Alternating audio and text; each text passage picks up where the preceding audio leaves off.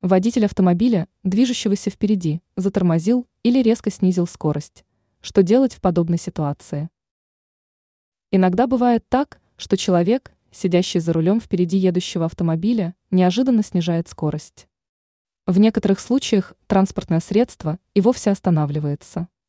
Что делают в подобной ситуации водители машины, едущие сзади?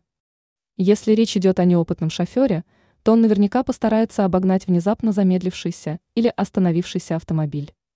А вот бывалый автомобилист вряд ли так поступит. Что делать в подобной ситуации? Нельзя сразу же обгонять машину, скорость движения которой резко снизилась. Не исключено, что причиной замедления транспортного средства, едущего впереди, стало появление препятствия на дороге, которое не было замечено другим водителем. Возможно, на дороге что-то лежит. Или кто-то из пешеходов неожиданно выбежал на проезжую часть. Чтобы не попасть в опасную ситуацию, водитель машины, едущий сзади, тоже должен немного снизить скорость.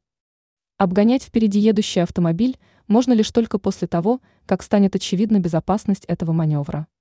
Ранее водителям назвали пять вещей, которые не стоит делать за рулем –